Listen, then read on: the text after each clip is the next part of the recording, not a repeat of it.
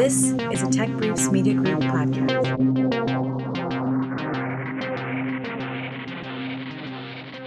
Welcome to another Who's Who at NASA podcast. Thanks for joining us.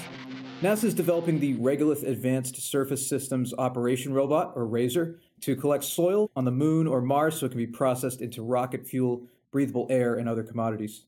Today on the podcast, we have Rob Mueller. He is the lead senior technologist for the RASSOR project as well as human robotics systems at Kennedy Space Center. Rob, thanks for being with us.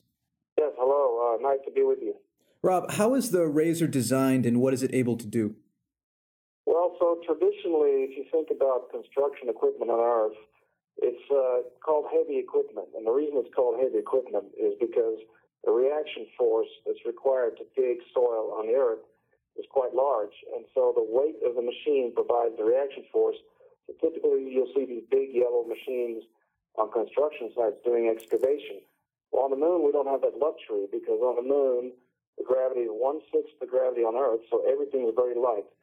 So if you had a front end loader on the moon and you tried to dig up the regolith or the lunar soil, it wouldn't actually penetrate the, the soil. It would just do a push up.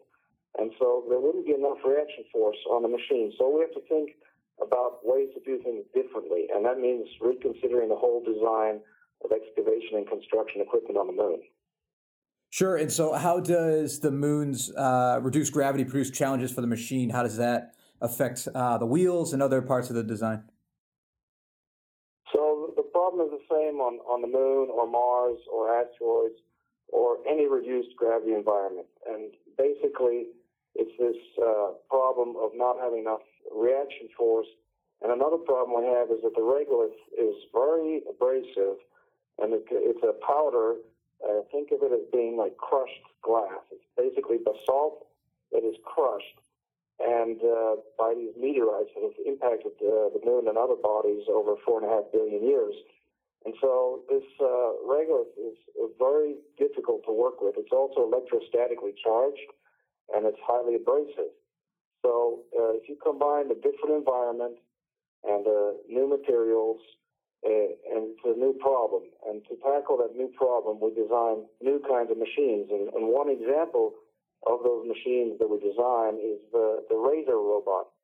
The RASSOR robot uh, completely rethinks the way we do excavation.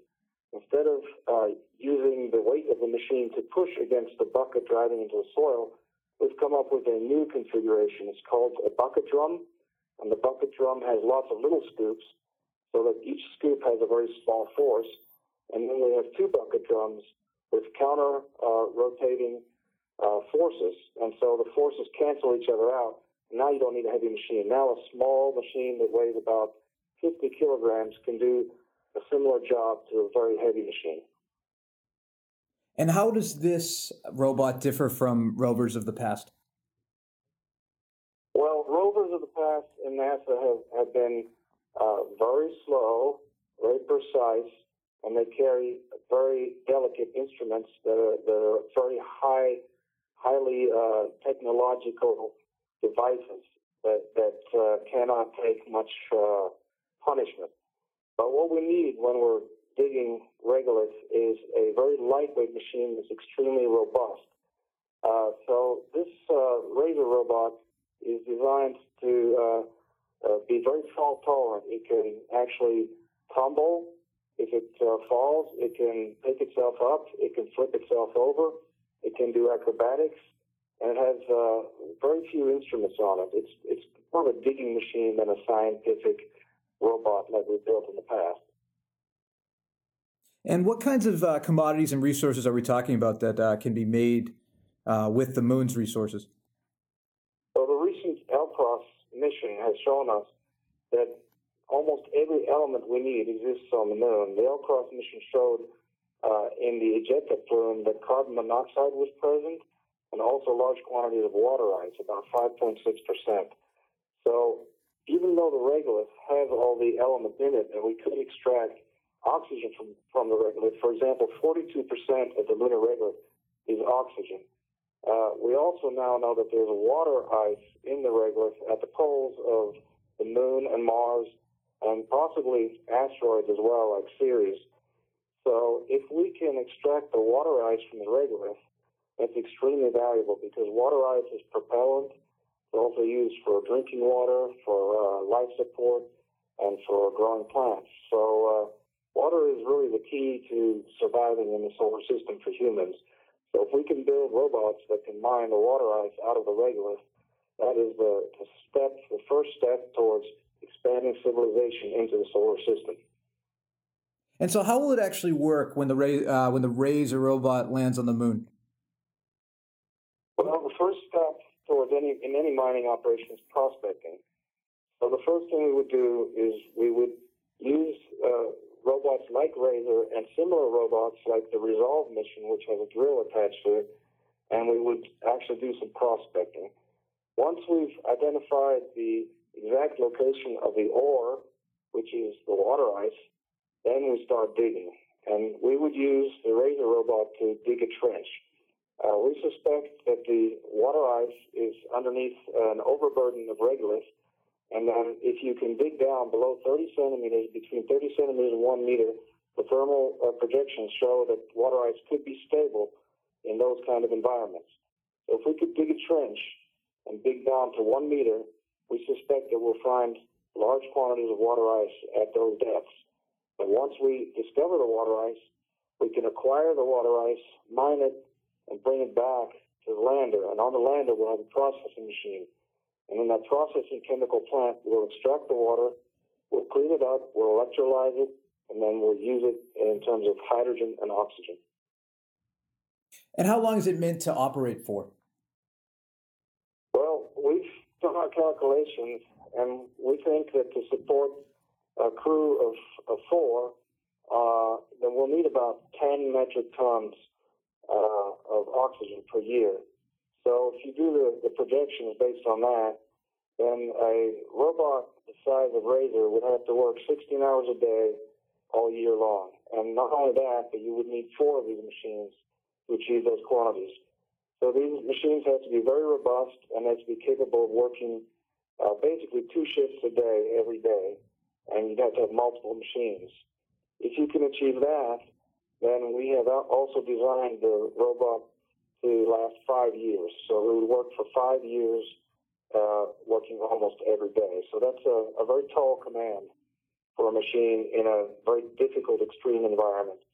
So it's, a, it's an engineering challenge, and we're building prototypes to test the prototypes, and then by uh, incrementally increasing the fidelity of the prototypes, we can achieve designs that, that have this capability of being able to operate for five years in an extreme environment such as Mars or the Moon. How has the most recent testing gone, and have there been any modifications to the design because of the testing? Uh, yes, we've done some testing in lunar regolith simulant, uh, not in a vacuum, just in the Earth environment with lunar regolith simulant. And we've learned a lot. And the first thing we've learned is that the mobility aspect is, extremely difficult. When you're digging a trench and uh, driving in and out of the trench, then the slopes can be higher than 30 degrees, and the regolith is also very loose. And so when the regolith is loose in a reduced gravity environment, it's uh, very difficult to achieve traction. So uh, we have tried to solve that problem with tracks. Uh, so similar to uh, caterpillar tracks, and uh, we've discovered that tracks are, are quite prone to jamming and uh, difficult to operate in dusty environments such as regolith. So uh, our recent testing experience has shown that tracks are uh, challenging, and the next prototype will uh, probably be using wheels to try to solve the same problem. Is that the RASSOR 2? The RASSOR 2 prototype will be redesigned to incorporate all the lessons learned from RASSOR 1, and uh, we will improve the digging mechanism. Uh, we will make it lighter. We'll use advanced materials, and we'll use a new mobility system. And when do you see this uh, being space ready? Uh, typically, we design machines on the technology readiness level scale. So the TRL scale uh, goes from a 1 to 9, one being when you have a new idea, and nine is when it's uh, flown in space and proven. And uh, typically, we uh, develop the technologies until we achieve TRL 6. At TRL 6, it becomes a candidate for a mission. Uh, right now, RASSOR is at about TRL 4. So we have uh, probably a few more years of work left uh, to achieve TRL6, and then we would start thinking about using it in a, in a real mission. What do you think is the, the RASSOR's most innovative features? Well, the most innovative features is uh, the fact that it doesn't have a separate dump bin. So most uh, uh, machines, they dig and then they transfer the soil from the bucket to the dump bin, then they drive, uh, and then they dump the soil into uh, the end, end device like a hopper on a chemical plant. So what we've done is we've incorporated everything into this bucket drum, so it has a very low digging force because it has small scoops on the bucket drum. And then the regolith can be carried by the bucket drum. It doesn't have a separate mechanism to carry it. And then it can actually be delivered. And then, but the very most, uh, the most innovative feature of the whole design is the counter-rotating bucket drums, which completely cancel out the digging forces. So if if you operate this machine on an asteroid, which has one one thousandth gravity, in theory, if the forces cancel each other out, it should be able to dig on an asteroid, which is extremely challenging. So the most innovative feature of RASSOR is this counter-rotating bucket drum and the fact that it combines the load, haul, dump functions into one extremely simple mechanism, which is the bucket drum. Rob, can you go into your day-to-day work and uh, with the robot and any other technologies that uh, you deal with? Okay, so uh, typically uh, we are always trying to uh, come up with new, innovative ideas. And uh, that involves a lot of brainstorming. And so we have a special environment that we built up in our facility called the Swamp Works. The Swamp Works has a special location called the Innovation Space. And in the innovation space, we have a lot of whiteboards and other tools and devices uh, designed to stimulate and promote innovation. Uh, but what it boils down to is a facilitated innovation process uh, of brainstorming, and we get the team together and we uh, really try to think of new ways to meet our requirements. And uh, once we've finished the brainstorming, we'll do a very quick, efficient prototype to prove the concept. Once the concept is proven, then we'll start designing an actual machine and build it to test it. Then we'll repeat that cycle several times before we actually have a, a real robot that's ready to go to outer space. And and how do you see the RASSOR contributing to, to space exploration in the future? What do you see as the possibilities? Well, in the past, we've talked about big, large missions delivering a lot of hardware uh, in Constellation class um, landers, which uh, deliver up to 15 metric tons to the surfaces of other planets. But the reality is that, uh, for example, the recent uh, Mars Science Lander mission could only land about a thousand kilograms on Mars. So the reality is that uh, we can only deliver small payloads to other planetary surfaces. So what that means is we have to shrink the size of our machines down and be able to do the job with smaller machines or even swarms of small machines. Uh, so we think that uh, we have to develop new robots that are small and lightweight but can still do the job. And finally, Rob, what is your favorite part of the job?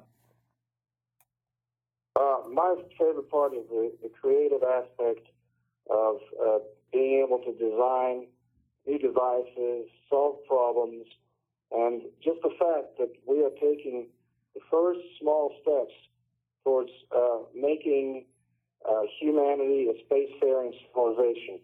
If we can actually harness the resources in our solar system and in the universe, that's the key to being able to exist in outer space as a spacefaring civilization. And that's why it's so important to acquire these resources with robots like RASSOR. Rob Mueller, we want to take the time here at NASA Tech Briefs to thank you for uh, being on the podcast. Thank you very much.